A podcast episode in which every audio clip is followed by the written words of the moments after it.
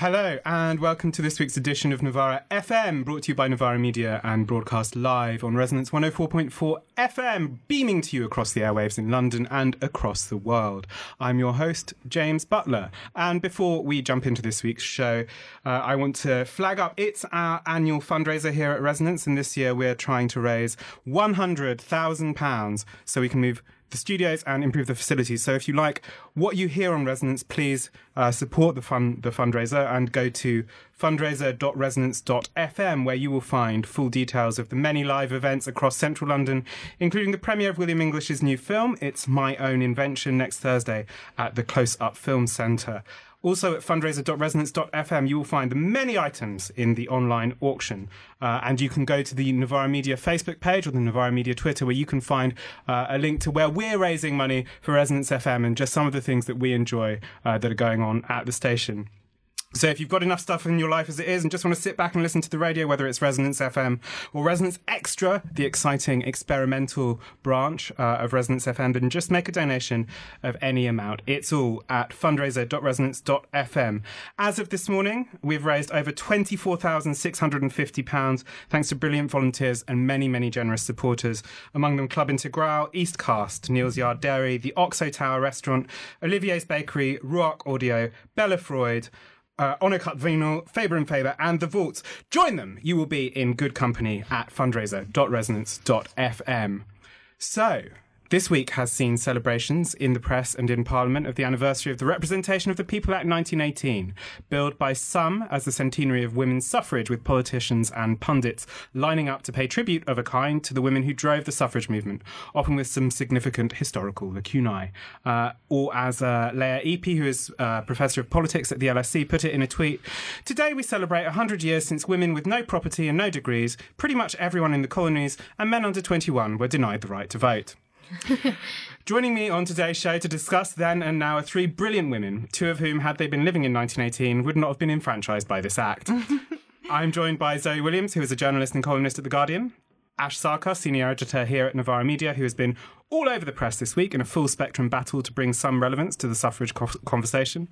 Uh, and Eleanor Penny, who is also one of our senior editors, uh, who carefully tends our long read section and who has been involved in building for the forthcoming women's strike, which I'm sure we'll come on to discuss today. Welcome all to the show. Hello. Wagwan. Hello. Uh, we can jump into some history in a moment, but I just want to hand over to Ash for a moment uh, to, to for some reflections on what it's been like to have this conversation in public because you've been on Newsnight this week, but you've also been doing a couple of events, I think, and also you've been uh, in the Guardian with an excellent article about terrorism and suffrage. Um, yeah, because I don't have Tinder, so you've got to make sure that your face is out there for the mandem, you know. And um, I was in two minds about whether to tell this story. And in fact, a couple of hours before the show, I rang up James in a complete panic and squawked at him about this dilemma because when I do media work, especially TV, I get very confused about green room etiquette. You know, it's this kind of holding paddock before you're trotted out to go live because talking there can be very loose. You might see some unexpected chumminess between political opponents, and there is an unspoken sense that everything is meant to be off the record. And personally, I don't say anything that I wouldn't be comfortable um, being made public, even if it's half jokes about nude photos or wavy behaviors. But the encounters that I had this week, I felt were deeply revealing, not in a gotcha journalist sense, but in terms of how feminist discourse is shaped by public figures, the latent political antagonisms within the movement, at its most broad, and overall a conflict that emerges from who wants to own what feminism is. And before I start properly, I really want to emphasize that I'm not saying this to shame anyone or fire up the court of Twitter. So when I did Newsnight this week, before it went live, it was me, Harriet Harman, Tracey Emin, and Anne Atkins, and we all had a bit of a chat about what we thought about feminism and areas of tension. And Harriet Harman, in particular, didn't like me talking about the ways in which women of colour struggle had been sidelined by the feminist movement. She felt that my tone was blaming and overly critical. But really, it was Tracey Emin who I found myself in conflict with. So in the green room, we continued to talk a bit about racism and feminism. And I made a comment about the amount of racist abuse I'd faced on the street after the Brexit result. And I think, to be fair to her, Tracey Emin had thought that I was perhaps unappreciative of the changes in race relations over the past 40 years and said whatever I'd experienced, bear in mind I hadn't actually had the chance to say what I'd experienced, it wasn't real racism. Real racism was what she had grown up with, where people would slash your tires or call her mother N word lover. Except she didn't say N word lover, she said the N word.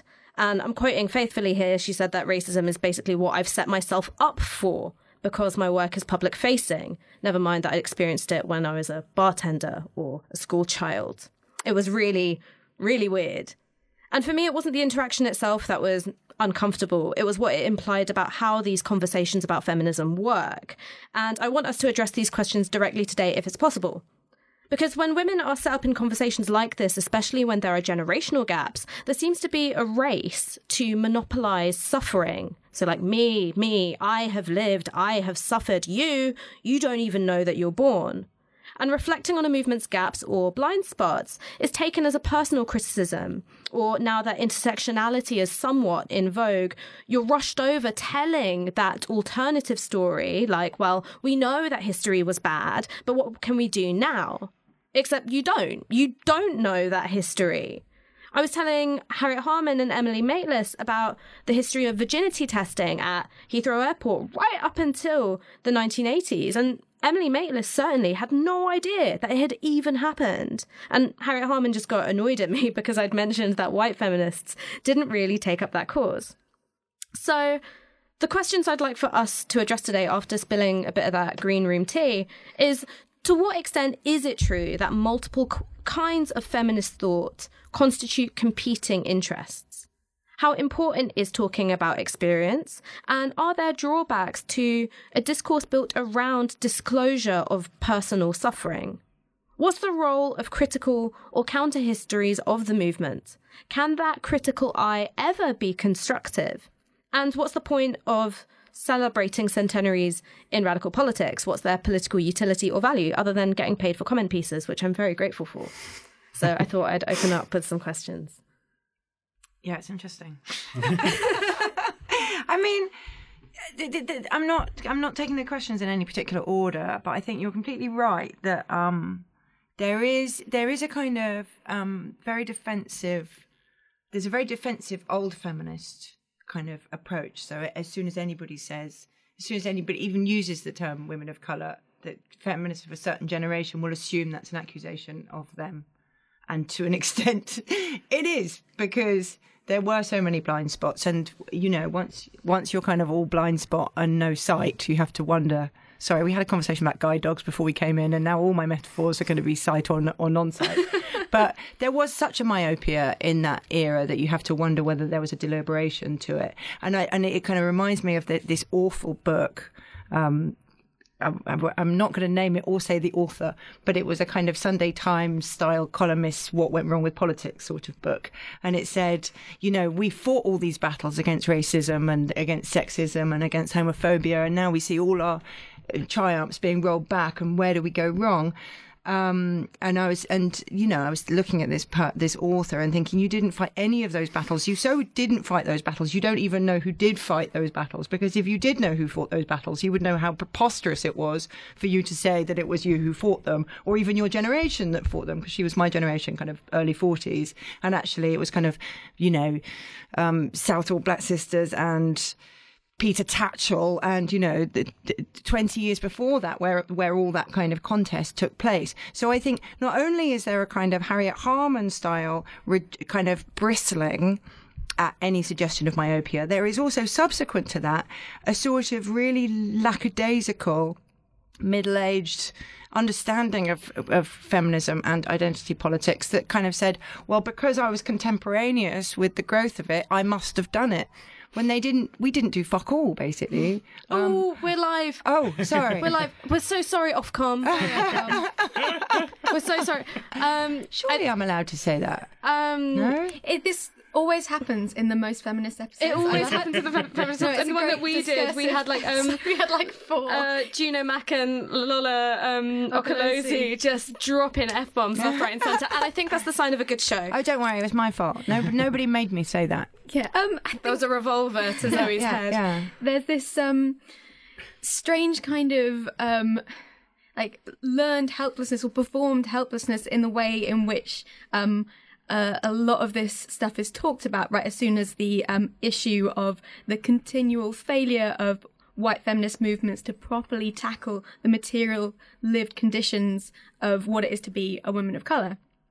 Um, and it calls on this sort of, you know, a presumed fragility of white womanhood, which um, replays a lot of a lot of tropes which historically actually haven't been particularly um, helpful for the enfranchisement of white women either. So I really am struggling to see that why people are playing into that. But there's also, I think, an interesting um, an interesting way in which um, these kinds of calls to see further, the calls on like um, Yeah, white yeah. feminists to um, see beyond themselves is, you know, necessary and true, but I think forgets the fact that um, throughout history, it hasn't just been a case of white feminists um, forgetting that the experience of womanhood extends beyond the bounds of, you know, their own experience, particularly. Um, it's also about particular um, devil's bargains that were struck between um, white middle class women and the structures of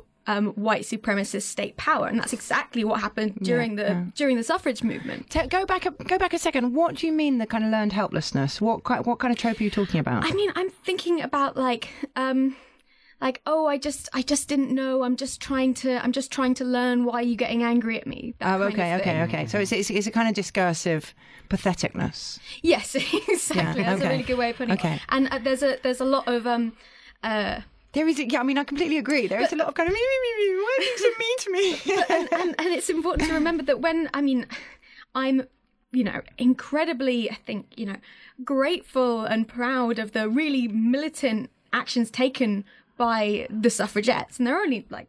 You know, five thousand of them tops, and one thousand of them got were arrested and put in jail and essentially tortured. I mean, we talk about force feeding. That looked like you know, anal rape, drowning, um, like brutalization. This, this, these things were nasty, and they chose to go to prison instead of being fined.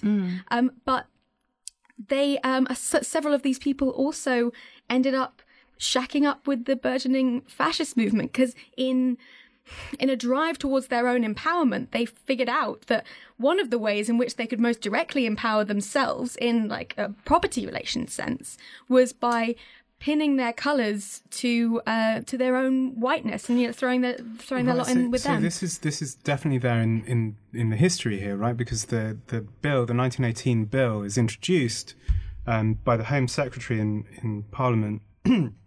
And you know, and so so lots of these people don't see any contradiction between struggling for suffrage, but also embracing kind of British imperialism, especially, and the kind of the, you know the desire to be kind of coadjutors in in the empire.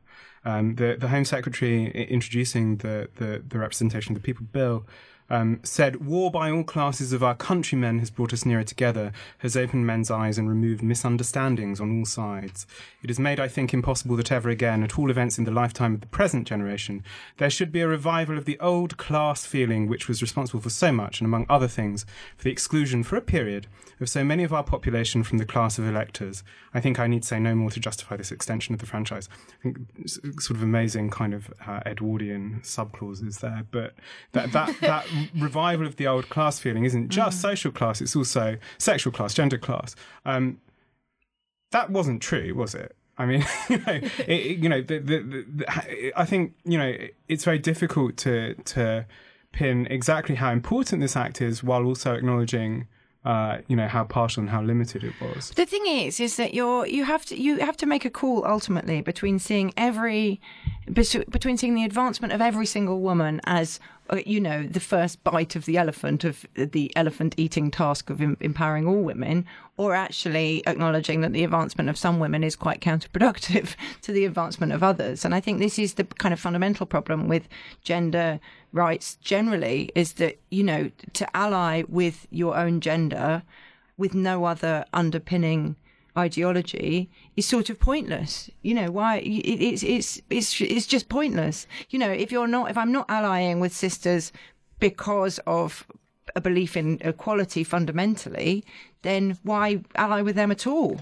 But I think that there's an interesting. Um, so we t- sometimes get split between two tendencies, and I think one is that uncritical lionization of, in particular, um, Emmeline Pankhurst, and you know, you sort of alluded to Nora.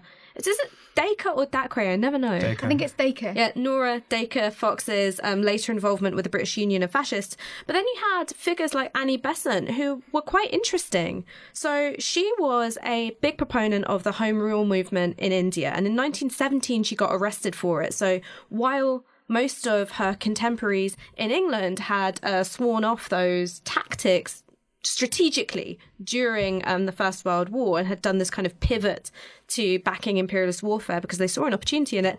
Annie Besant didn't shrug it off, but she was still very much a liberal. So she set up um, the Home Rule movement alongside Muhammad Ali Jinnah, Bal uh, uh, Gangadhar, um, Tilak, and many others. Um, but essentially, that had the sting taken out of it by the time you have the Montagu Chelmsford reforms come in, and they couldn't really deal with an uptick in Indian revolutionary movements at that time. And she said, "Well, look, India, as well as um, suffragettes at home, India has to see World War One as an opportunity." For political enfranchisement here. Here's the moment for the Home Rule movement to really kick off. He said, uh, she said that England's need is India's opportunity. And so, even though she was anti imperialist in one sense of lobbying for home rule, she also was kind of thinking about this narrative of contribution in wartime and what the political mm-hmm, reward mm-hmm. for it would be. And precisely because she'd struck that kind of in between bargaining, that was why her vision of the movement failed and why revolutionary ones had to then take over. Isn't that just a matter of political calculation, right? I mean, it might, you know, I, I'm, I'm you know, I, I think she was also a theosophist. Which Yeah, is, she was uh, head of the Indian Theosophist Society. Strange religious movement that we don't hear much about these days. It still exists, actually. Um, but uh, sorry, uh, it's fascinating. But but but, but, that, but that that is this question that, that comes up again and again in the history of, of the suffrage movement, and this is a this is a long movement, right? It's 1866 until 1918. That's you know, it's 52 years. It's a long time. It's a long, long struggle, and long and very difficult struggle. So yeah, yeah, yeah, yeah. No, I mean, in fact, listening to you say that, I, part of me does think in any of in any movement that goes on a long time, there are bound to be some some dodgy, some some wild cards. I mean, and- there just are, right? I think this um this is why the um the sort of the format of political organizing and a sort of an honest um receptive but critical approach to a very a very diverse and a very complicated very multifaceted movement necessarily because it uh, strategically aimed to use this single issue to unite a whole different um bunch of different classes of women um, who had this one particular thing in common.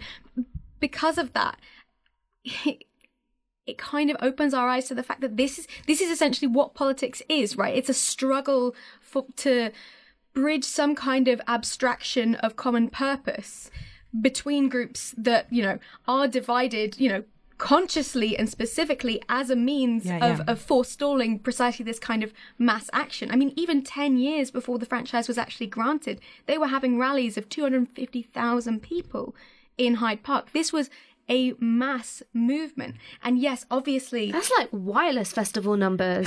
that, that, seems, that seems like shade. Like, no, it's not shade. it's not shade. but yeah, I mean, exactly. Um, I don't know. I mean, it, but but it is that it is exactly that thing. You kind of build systematic. I guess the difference between a movement which is united behind a single purpose, and then once that purpose is attained or partially obtained or obtained to the exclusion of some people that the movement doesn't care about, then the movement kind of dissolves. Or a movement that has a kind of purpose. And once that purpose is attained, they get a new purpose. And I think the I think the difference between those two kinds of movements would be in whether you resolve your internal differences or just don't bother. And I think actually the suffragettes, it was very much a kind of well, we get the vote and then we don't bother. I mean, I think like one of the things I think is really interesting is how we um, kind of coagulate disparate organizations and tendencies as one movement and that's kind of and this is why i kind of focus on the telling of history the remembering of history and what that says about you know all that time we're looking back through. So there wasn't just one suffragette tendency or movement. There were obviously moments of mass mobilization and action, but there were multiple tendencies, and there were a sizable number of conscientious objectors during wartime. It was um, Emmeline and Christabel who were like, no, we're going to pivot away from this and we're going to have the WSPU shrug off militant action for this time period. We're going to really commit ourselves to framing Germany as a male dominated nation who are kind of looking to um, take over Britain, which would make women's conditions worse. And then you have this um, dovetailing. And if you look at the government propaganda posters and uh, a WSPU propaganda, and look at them side by side, they start even using similar color schemes, and like women are presented as heroic as they, you know, enter like artillery factories and stuff like that. So, I think it's important to remember that it wasn't like okay, and then the suffragettes decided that imperialism was good. It was the suffragettes who had an organizational model and a PR machine were able to um, effectively work open that moment.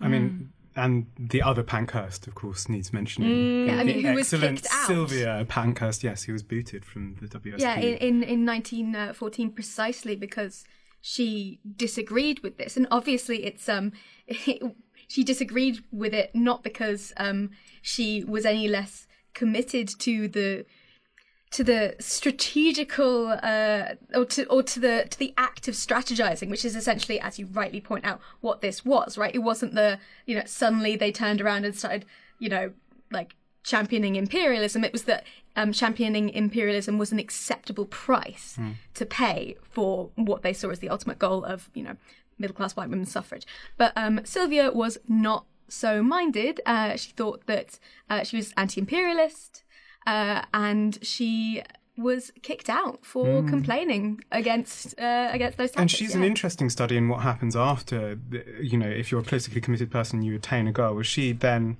uh, was really, really active in, in Ethiopia's struggle for, for independence. And she's uh, buried, in fact, in Addis Ababa in Holy Trinity Cathedral.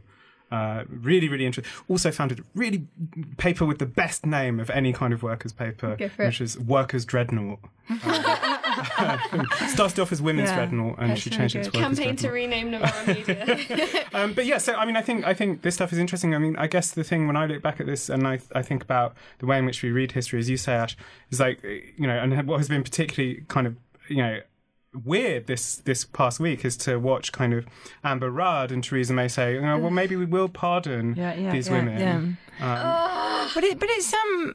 I mean, I, I guess one of the reasons I've got I've got very competing feelings about kind of valorizing the suffragettes. One of I, I hate being on the same side as Amber Rudd and Theresa May, and I would much rather find a different side to be on. But I remember being taught this at school, and the history teacher saying, describing the suffragette movement, and then saying, but you know, the real the real thing that got the, the women the vote was the First World War, and they'd been women had been so helpful in the war effort that it was The decided reward, yeah. there was a reward. Thank And you, that- thank you yeah. all women. and and there is something, and that was why the part the whole pardoning conversation was so was so disgusting, because there is there is something about it as a moment in history which validated, which kind of uh, made sense of people who should have been in favour of the status quo actually going against it in kind of quite life threatening ways from their own point of view. And I think if I I think if we stop kind of um, if we were to stop valorizing that, then we would have lost something really serious. I think um,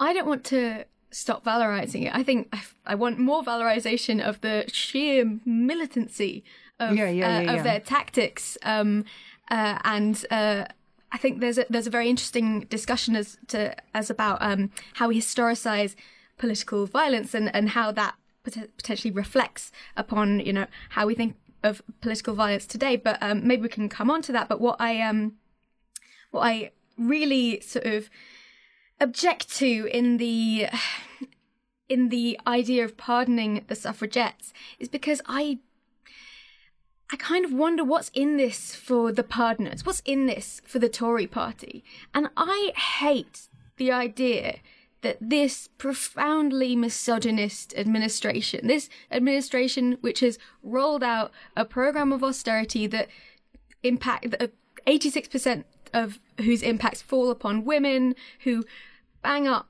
uh, migrant women in Yarl's Wood who drop bombs in on women in Yemen that they can somehow sort of dignify their own political project by totally neutralizing the really radical history of the suffragettes because they were trying to break the law. They weren't just campaigning for the vote and accidentally got in trouble with the police. Mm. Getting in trouble with the police was a tactic that they chose and they didn't apologize for it. I don't want them to be apologized for. Also, like, I mean, not to sound like a massive thicko, but I don't care about pardons for the dead. They're dead. They don't know they're pardoned.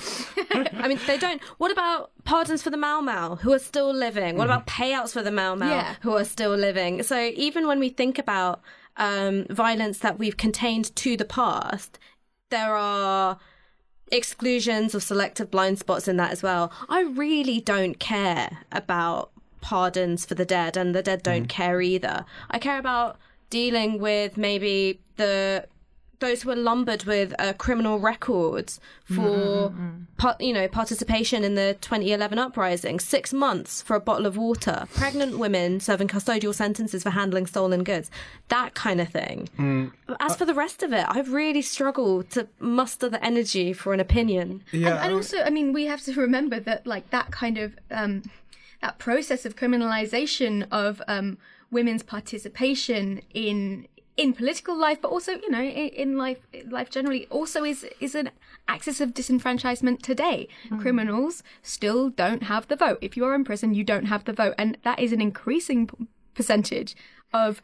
Uh, of the UK population, and women are making making up a an increasing percentage of the prison population as well. fastest growing demographics muslims and women so you've only got me for a few more weeks Yeah, I think statistically um, speaking I think that I think that's quite an interesting direction actually. That if you do want to laud suffragettes up to a point, but you don't want to get involved with Theresa May or Amber Rush, and you don't want to get involved in just this kind of mork fest where you're just going, "Oh, weren't they great? We owe- this is why we really owe it to to vote every time, even though everybody's. I don't want to vote for anybody. I owe it to my foremothers." Um, and if you and, and then the the way to do it would be to use it as a pivot for more important activism and more important causes. So it would be, you know, if only we'd thought of this a year ago, it would have been a really good time to talk about women in prison and talk about conditions for women in prison and talk about women in Yarl's Wood and talk about uh, in a kind of coordinated and structured way, so that by the time the centennial came along, we could we could have been marching down the road, going, okay, now let's do this properly. Fortunately, we didn't do that in time. But May- maybe maybe our thing will be maybe our thing will be 101 years. I mean, I've got I've got a question for you because you've obviously been participating in these events and doing these talks as well. Is do you think that feminism, as it is presented during these moments of celebration, or feminism generally, has a tendency to present itself as apolitical or completely depoliticized and but I think the thing is of antagonism? It is quite apolitical, right? I mean, feminism, insofar as it's just rabid possessive individualism, is is apolitical in that way because it's not. I don't know. Maybe I'm misdiagnosing politics, but I think. Yeah, obviously, individualism is is its own kind of politics. But if you if by political activism we mean solidarity and collective and working together, then yeah, I think a lot of feminism is apolitical. This is a, a good point to move us on. I just want to say that, I mean, listening to your discussion, I have th- that phrase from E.P. Thompson about the Luddites circling around my head, the enormous condescension of posterity. Um, which I think is a, is yeah, a nice yeah. way of putting it. And the other thing is actually just underscores how young uh, meaningful democracy and suffrage is in this country. Because of course you don't have full enfranchisement until 1948. Uh, that's an abolition of university constituencies, which is a completely bizarre thing. Um, Although we're getting, we're kind of getting those back now, right? yeah. Um, so yeah, I mean, it's a really kind of striking, and of course, kind of the socialist cliche in response to that is to say, well, e- even kind of formal suffrage didn't entail democratization of the economy. Um, you know, so formal democracy leaves those those questions of economic and distributive democracy unaddressed, and other forms of democratization beyond the vote, which have been a concern of kind of feminist movement over the course of the 20th century, after the suffrage fight is mostly won. So, is there a kind of specific feminist reading of that kind of democratization about what it means to go beyond the vote in feminist terms? I mean, Ellen Meiksins Woods is great on this in um, her riposte to, I think, Laclau and Mouffe um, on People vs. Power Block. And she kind of just comes back and says, look, you don't understand Marx and you don't understand democracy. And that kind of wonderful. Hang on a sec. Go Laclau and Chantal Mouffe out of fashion all of a sudden. I only just caught up with these people. I think that, I think this is a much earlier beef as well. Okay. So I mean, It I think it they've is, come back in fact in fashion, but I'm kind of on team on Team Ellen on this one a bit. Sorry, I, think- actually I cut you off before. What? what Oh, no, how no, have they I'm- misunderstood I'm, I'm now trying to think like who's in vogue now. Maybe like who's the real hipster out of the two of us? I really think there should be some kind of memo on this. anyway, what? what Everyone's what, a post-human So how have they just- misunderstood was- Marx? So, um, they sort of take uh, the French Revolution as like the birth of democracy, the birth of the field of the democratic. And Ellen Meiksins Wood says, well, no. Actually, when you look at the birth of representative democracy, that's the collapse of democratic potential, right? It reduces democratic participation to the moment of the ballot box Yeah, rather yeah, than yeah. ongoing process of forming ideologies, putting things into practice, um, other forms of economic participation, social participation, etc., etc. And I think that's an interesting argument. And so I think then when we, this is what I wrote the article about, is that when we think about how do we canonize women's political participation, and in general, we well entirely we exclude anti-colonial movements. Yeah. Right. Even though you were essentially a British subject at this time, right? My great great aunt was essentially a British subject at the same time she was shooting them. Um, sorry, uh, GCHQ. I'm definitely not proud of that at all. um, is that she was a British subject at the same time, but we kind of work to exclude that history. And there was a different arena for political participation, and that was anti colonial movements. And also, hmm. the existence of those anti colonial movements shaped the demand for suffrage. So I can't remember which Fawcett it was. Millicent or Mildred, or did I make out Mildred? I don't know. Um, I swear there was two Fawcetts. um, There definitely were two Fawcetts because the one they put the statue up to was the wrong one. I see. No, Uh, yeah, yeah, yeah. No, they didn't. Oh not my wrong by god, you accident. had one job. No, no, it wasn't wrong by accident, like taking out the wrong kidney. It was like they put they put up the wrong one. They put up the really they put up the really lame one and the really radical one they didn't put up. Okay, well, the lame one Yeah. was making the argument because she was disgusted that Maori women in New Zealand could vote, but British women here couldn't. Oh, so Oh, okay, yeah, also- yeah, yeah, yeah, yeah, yeah. So but that is actually a classic. That's actually classic. If you look at the suffragettes literature, one of their posters said, "It's outrageous. All these men can vote while we can't." And there was like a guy on crutches. There was a guy in a lunatic asylum. There was a. I mean, it was. It was. They were basically saying, "How come cripples are allowed when we're not?"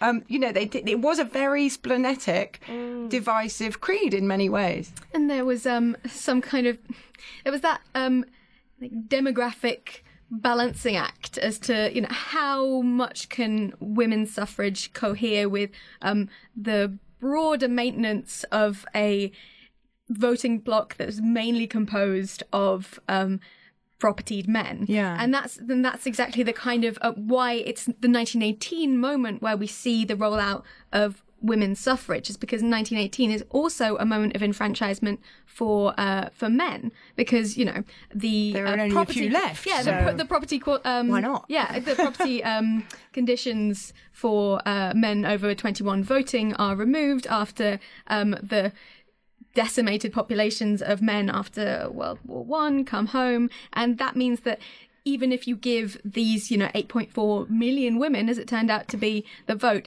there's still only 43% of uh, the voting populations, and we can kind of, you know, we can kind of handle that. I mean, it's, it's very interesting uh, that, whole thing because there are two ways. If you're going to organise against a power bloc, there are two ways to do it. One of them is to is to kind of unite with everybody else who's screwed by that power bloc, mm. and the other one is to persuade the power bloc that that you're actually you actually belong with them and everybody and nobody else does and it seemed like there was always that tension in the women's movement just as there was in in on the 80s left actually. It's like mm. you know half the labour party going we belong we belong with you. And the other half going you know we can, we can, we actually can unite against this. And and i think that tension can actually be quite creative but then the minute one side the minute the bad side wins you're looking you you're looking at a victory which was the result which was the result of the tension but the tension is over. I mean, one of the things I think is really interesting is that when we talk about women's political participation, so we ignore the anti-colonial movement, but also we don't talk about union organisation or women's role in the union movement. And I think that this is a kind of 1980s hangover. So, I mean, one my favourite writer on the planet, um, apart from Beyonce as a lyricist, is probably Stuart Hall. And when he writes about kind of um, Thatcher's folksy authoritarian populism. And one of the things that he writes about is the gendering of the trade union movement Mm, as male, these irresponsible, you know, um, braggadocious men. And it's the wives at home struggling with the cost of a pint of milk who are. Um, kind of left behind by that. And I think that even now, when you bring up, well, hang on, we're celebrating the vote, but we're not talking about really restrictive anti trade union policy, which impacts women, which um, constrains us from being able to lobby for um, better conditions collectively. We don't think about that. Well, As, there's, there's this Tesco case before the court uh, at the moment, this, this gender pay gap case, which seems quite interesting, I think, on that front, because it, it, it kind of brings to the forefront not just uh, the gender pay gap, but the kind of structural division um, of the way in which capital values kinds of labour. Um, so, so uh, because so Tesco's defence, as I understand it, in the case, so the case is about the the division of, of pay between warehouse workers and checkout staff. One of which is overwhelmingly male, and one of which is overwhelmingly female. Um, and my understanding of Tesco's defence is that, well, actually, you know, you you know, if you're a woman and you want to go and work in the warehouse, you can do that. So it's not uh, it's not unequal pay. Um, and the claim is that actually um, this this just isn't true. And this is an important case, right? Because it, it, kind of the possible sum is enormous. It's it's in the billions, right? The the amount that, that Tesco would be liable for. Um, so, so this kind of stuff seems to me to connect quite strongly to the question of, of trade unionism. But that bit it does connect, but actually it's, it connects in quite an unfortunate way. To your point, which is that the kind of big correlative was that two, 2012 case of Birmingham Council, who had been Yeah. overpaying their bin men and underpaying their care workers, and the way they'd done it, they had them on the same hourly rate, which I also think is bullshit. By the way, sorry, is that another? We've done it again. um, which I which I do think is wrong because care work is incredibly skilled, but because women can do it, everybody thinks it's really easy. Whereas whereas I think, I mean, I could be wrong, but I don't think being a bin man is that hard. Whereas being a care worker is like hard and soft skills up the up the wazoo. It's really really hard. So even to put them on the same hourly rate, I think was wrong to begin with. But um, they they didn't argue that. They argued that the bin men were getting these bonuses and this overtime, which the care workers weren't getting, and um, the care workers got did get a big payout from that, but it took them six years. The point being that it was GMB were terrible on that. They were terrible on gender rights. They were terrible on the pay gap. They were working full pelt at maintaining the bin men's bonuses and they didn't see it as a pay issue at all until they ended up in court over it so i don't think it is a str- i think the kind of women's element of the trade union movement is frequently and habitually erased as a, per, per that thatcher agenda but i think also the union movement does have a case to answer on a case by case basis This is actually one of the uh, one of the factors that can be possibly credited with um, driving um, working class women who actually you know originated things like the you know rallies for equal pay, the original um, the original um, like petition strike for um, for equal voting rights was in like 1832, I think, from a group of women card setters in a factory in Yorkshire. Um, but they were so um, thoroughly um, dismissed and marginalized by the male trade union movement that that was something that um, was actually a, a factor behind their um, they're relying behind the WSPU and other kinds of um, suffrage movements because you know they were genuinely um, a, a source of, of terror to um, to male trade union movements because they thought that you know an entry of an, an enormous um, part of the population into the workforce would be a source of degrading their own wages. I just want to um, read, for, read read to you from uh, uh, a quote from Henry Broadhurst from the TUC Congress in uh, 1875, um, which is where he urged um, them to bring about um, a condition where our wives and daughters would be in their proper sphere at home instead of br- being dragged into competition for livelihood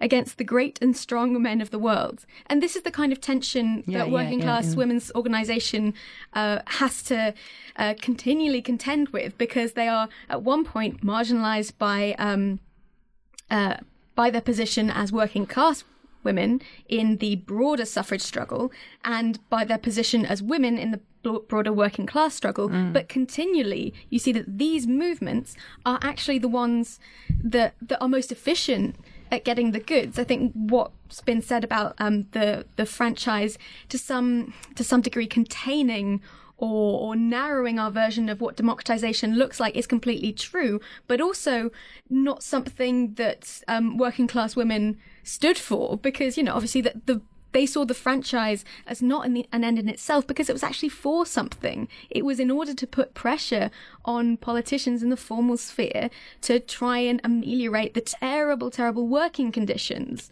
that they were they were experiencing. For instance, I want to move us on just to think about the contemporary, and one of the ways to do that, I think, is to think about the way in which um, feminism has transformed over the course of particularly um, the experience of the Thatcherite period and sort of the post-Thatcherite period.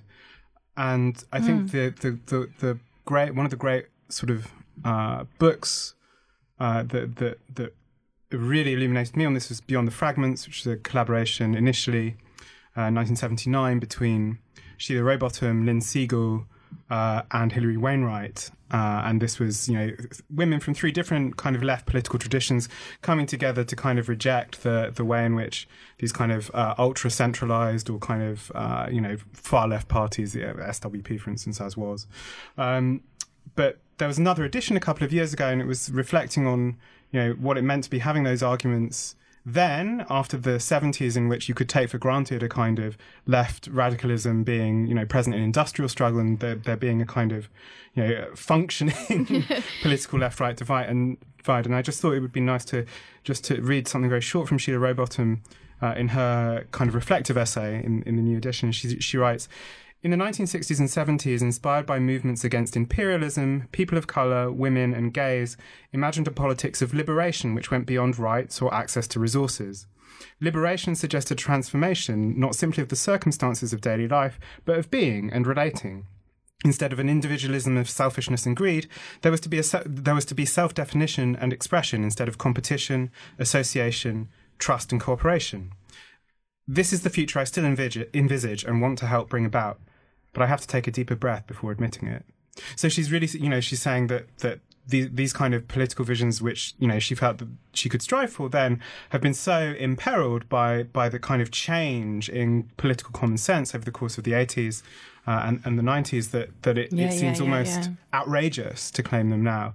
And this is particularly true in Lynne's contribution to the book, Lynne Segal's contribution to the book, where she writes about, um, you know, uh, as a single mother coming to London in, in the 70s and, and ha- you know, developing new critiques of the kind of paternalism of the welfare state, and then to be faced with its destruction. Yeah, yeah, um, yeah, you know, so, so, so what does that kind of feminism look like now? Well, it, it, I mean, it's really interesting, isn't it? Because because you can see exactly the same thing kind of replaying post coalition government that pe- that feminine, the kind of fourth wave feminism was kind of getting to a new way of looking at things, and then suddenly.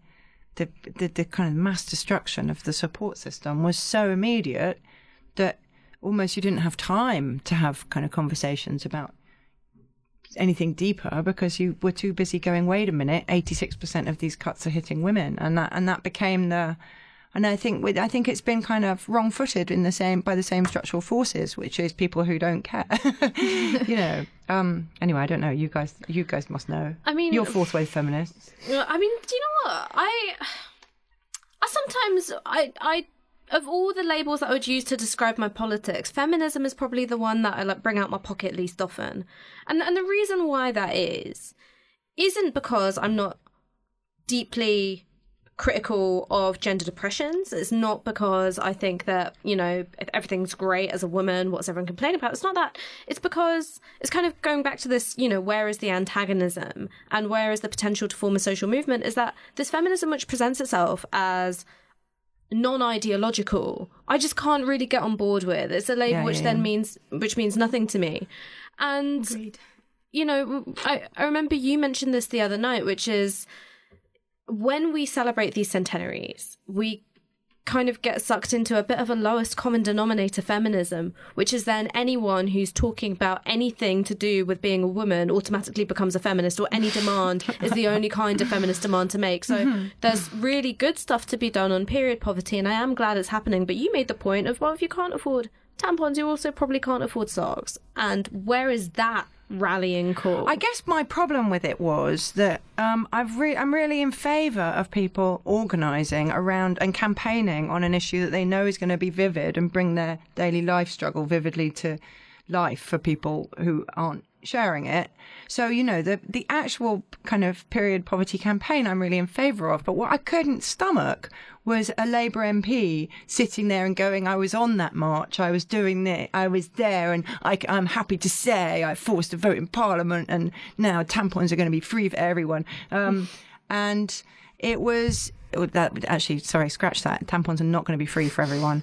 Um, but it was it is that kind of appropriation of campaigning energy mm. which i think also happens around a, a centenary that you know they'll just they, they they will just cherry pick anything. People who don't want to really fight change fight for change will cherry pick anything that they, that comes along, whether it's Amber Rudd kind of getting all tear jerky about the achievements of the suffragettes or Angela Rayner getting all kind of puffed out. No, it wasn't Angela Rayner. Sorry, it's Jess Phillips. What am I talking about? That's really outrageous. I'm really sorry to both of you. Or Jess Phillips kind of getting quite puff chesty about um, about the, the period marches. It's it's it's an act of appropriation, and I think really it would be really helpful it, it, quite aside from the whether or not you're an ideological enough feminist to wonder what you're appropriating when you take pride in a movement.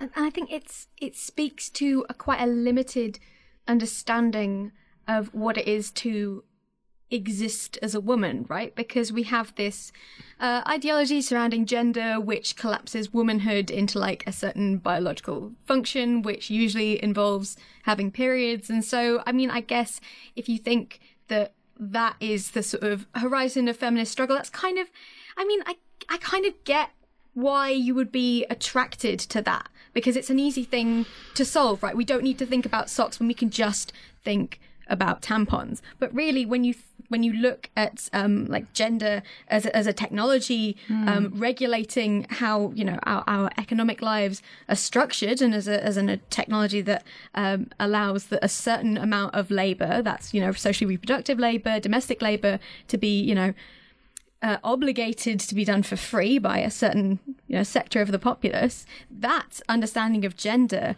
uh, cleaves to an understanding of gender justice, which is much more radical and much more transformative and mm. much more undermining of the kind of uh, economic systems in which you know your Amber Rudds of this world, you know, are deeply bound up with and deeply personally invested in. And I'm not just talking about invested in as in like you know emotionally invested in. I'm talking about like literally they have like physical money investments yeah, in yeah, it. Yeah, yeah, I mean, yeah, I, yeah. I think that there are two things, and sometimes these questions get mixed up and, and the answers get mistaken for one another.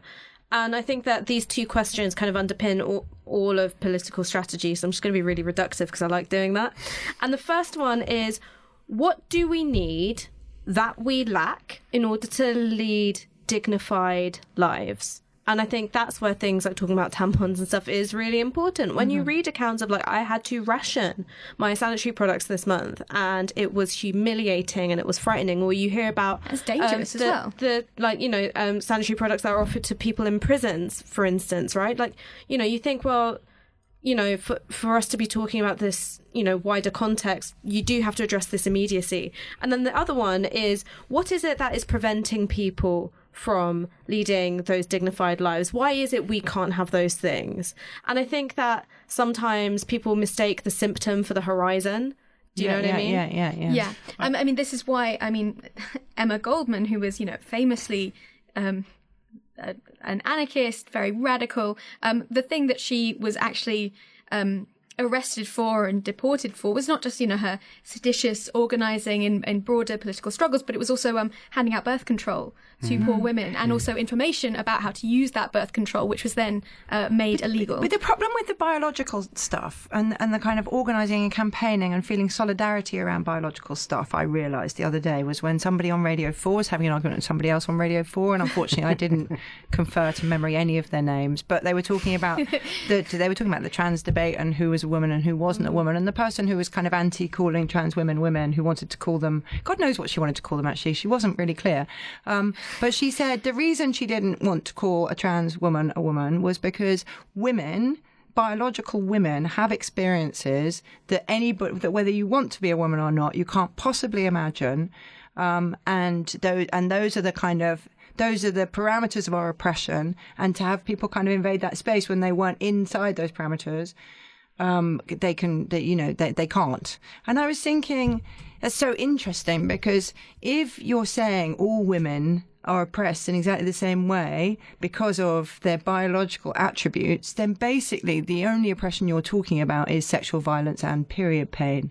And actually, yeah, labor. Labor is terrible. Um, um, but you know, And there- those, those three affects trans women too. yeah, yeah, yeah, yeah, exactly. But but those kind of, the, in fact, yeah, we have to leave out sexual violence Yeah. because that does affect. So look, we're, we're Yeah. basically talking about Actually, at greater rates. We're basically Yeah. talking about period pain and labour. They want us to. Uh, they want us to have a kind of solidarity around. It's like having a solidarity around catarrh. You just can't. You can't. You can't build your. That's the ultimate apolitical solidarity, isn't it? It's just you can't build your solidarity And around also, that. you can say this aspect of your life experience is really important to you, and you can talk about that with other people and find that really important. But also, I'm a brown woman. I've got a ton of experiences that you don't Yeah, have exactly. on the basis of how of what my biological appearance. What, how that affects me moving through this world. Does that mean I'm more of a woman than you? Does it mean I'm less of a woman than you? No, you'd say to reduce it to that is is ridiculous. Yeah, yeah, So yeah. But, and, and also, the, the, all the class differences, you all experience all your oppression differently, apart from the raw nuts and bolts of your physicality. It's just ridiculous. So I think there's an interesting annoying. question I, that kind of emerges here because like, some of the vocabulary we're using just just strikes me that there is, well, there certainly has been a change in the way in which people sort of talk about feminism or talk, you know, femini- you know, the way in which feminist theory has developed over the course of the 20th century, um, and you know, and I think it's endlessly fascinating, and it's also for me one of the things that's that's striking is the way in which kind of queer theory and um, also kind of radical gay subjectivities and radical gay theory uh, emerges out of kind of a deep engagement with feminist thought in sort of 70s, 80s, 90s. Um, but but I guess you know one of the things that's striking to me when I'm reading kind of contemporary feminist theory and particularly feminist journalism is that its intellectual underpinnings seem to have changed quite profoundly over the course of the 20th century. So there's a lot of conversation about privilege, um, which which I think uh, is certainly a double-edged sword. um, but there's also like a lot of, of conversation about trauma and woundedness, Yeah, and these yeah, things yeah, being kind of central uh, to to what it means to to think about feminism today. What do you make of that? I, I was I was because I was writing something about Jessica Jones last night, um, and trying to talk about the kind of what what what is about it. Sorry for those of you who aren't aware, she's a Marvel character made into a Netflix character played by Krysten Ritter, and it's just entering its second season. And basically, the questions were: Is trauma and PTSD are they the new depression? Are they the kind of hot button issues? Are they the things that everybody has to have now? And secondly, what does it mean to have a superhero with a load of sexual, with a load of kind of sexual assault trauma? Because the whole thing about being a victim is that you're is you know the the very idea of a strong victim is completely antithetical to almost all culture. You know we just don't and, and victims are kind of homogenized by their weakness whereas villains are very differentiated by their villainy. And so it's quite weird to have a kind of a superhero victim who can actually punch people and is still a victim. And it was kind of and i thought what it actually people t- who, talk about there's a huge amount of distrust of the of the language of trauma and, and post traumatic stress as though even to accept that that exists is to just allow people to be snowflakes and kind of weak and you're letting a gen- you're letting in a generation of kind of pathetic people. And it's it and it comes back to what you were saying the other night actually Ash about it come it's a it's a sort of active not listening they talk about active listening in hostage situations. I think politically we're in an active not listening phase where uh, there is a kind of there is this kind of voice which says I, I don't want to hear what you mean when you say trauma. I don't want to hear what you mean when you say sexual assault. I don't want to hear what you mean when you say P- PTSD. I, I literally don't want to hear it. Yeah, and there's there's a sort of um in that uh, calls on the language of, of respectability, of course, and of uh, things that is uh, that it is dignified to say in the public realm, of course, things that uh, charges that we use to dismiss the speech of uh, suffragettes. Interestingly, as well. But um, I'm I'm so conflicted about this language because I think on one hand, one of the great gifts and great advances of um, feminism and uh, feminist epistemology more more specifically is to bring uh, trauma and personal experience into the realm of the political Mm-hmm, Yeah, yeah, even yeah. by pointing out like pointing to to an an epistemic vacuum to say that you can't understand this experience in the same way that I can because it's um it's experientially delimited but it's still it's still of public interest right? Not all experiences that are political are available to the public in this sort of you know Rawlsian veil of ignorance kind of way. That having been said I'm also um troubled by the way in which um, this call to attention to um, uh, to the way in which individuals live political experience has a tendency to collapse the political into individual experience, which becomes just a way of of atomizing. Um, it, it- of atomizing um, us from one another, and But- requires public disclosure. and it, it requires public disclosure, Mm. Yeah, yeah, yeah, like yeah, that, yeah, you know, yeah. all exactly. all sort of. Um, I know, I know. The disclosure requirement is so dicey. I kind of hate it. I was reading um, a Gaby Hinsliff uh, comment Oh. piece that came out today, which was um, which was kind of dealing with Tracey Emin's comments from Newsnight and kind of uh, you know thinking about. Did she you know, mention how much you smashed it? She mm-hmm. didn't mention me at all. She actually only said she likes Harman and Emin, and I was like, She probably didn't see you. Oh, It's probably just like, oh, it, what- what's that noise? it's just like it's just a disembodied voice with a gold chain. It's a like- disembodied gobby voice. Well, let's ignore that. Um, but she was talking about Tracey Emin being like, you know, to be a woman is just excruciating agony all the time. And I was thinking about whose suffering gets to be turned into trauma. Yeah, yeah, And yeah, whose yeah. suffering is just mm-hmm. almost like a, a precondition of their existence mm-hmm, and, and that's not really challenged. biological destiny. Yeah, yeah, yeah, and, yeah. and I was thinking about, um, you know, I think that talking about trauma is really useful and and politicizing sexual assault is really important and looking Mm-hmm. at that as, as an organizational factor and how our society functions is really really important but why don't we talk about trauma for Marcia Rigg, who lost her brother Sean Rigg, who was killed at Brixton Police Yeah, yeah, Station. yeah, yeah. We just valorize her as an organizer, and then she's kind of dehumanized as a machine. Mm-hmm. But also to apply the language of trauma would almost be kind of then hermetically sealing her off and taking her out of that organizational context that she's placed her in and taking her out of the social networks that she's uh, developed. So I, you know, and you don't want to also speak on behalf of someone else. So I think that for me, I find um, it useful to sometimes oscillate between talking about Yeah, trauma yeah, and talking about suffering because you one you can suffer collectively and you can have collective responses to suffering in a way that trauma I don't think Yeah, you can't be traumatized collectively. I mean, you know the whole kind of Claire Fox, um, you know, snowflake generation. I don't know who Claire Fox is. Oh God, she's she's really she's she's she's um. She's- the stupid thing is, because she's massive on Spike. She started she was she started Marxism today, didn't she? And then she did the, she does the Institute of Ideas thing. She's on Moral Maze. She's on Spiked. Basically, um, anything that most sensible people think, she thinks the opposite. And it's very, very Professionally. annoying. Professionally. Yeah. And once in a blue moon, she's quite a likable person. And once in a blue moon, when most people the, the thing that most people think does happen to be wrong then she says she says it in quite an elegant way and you think I you, you're fine actually and then she'll come out with something appalling I, oh no you're not fine. She's the stopped clock.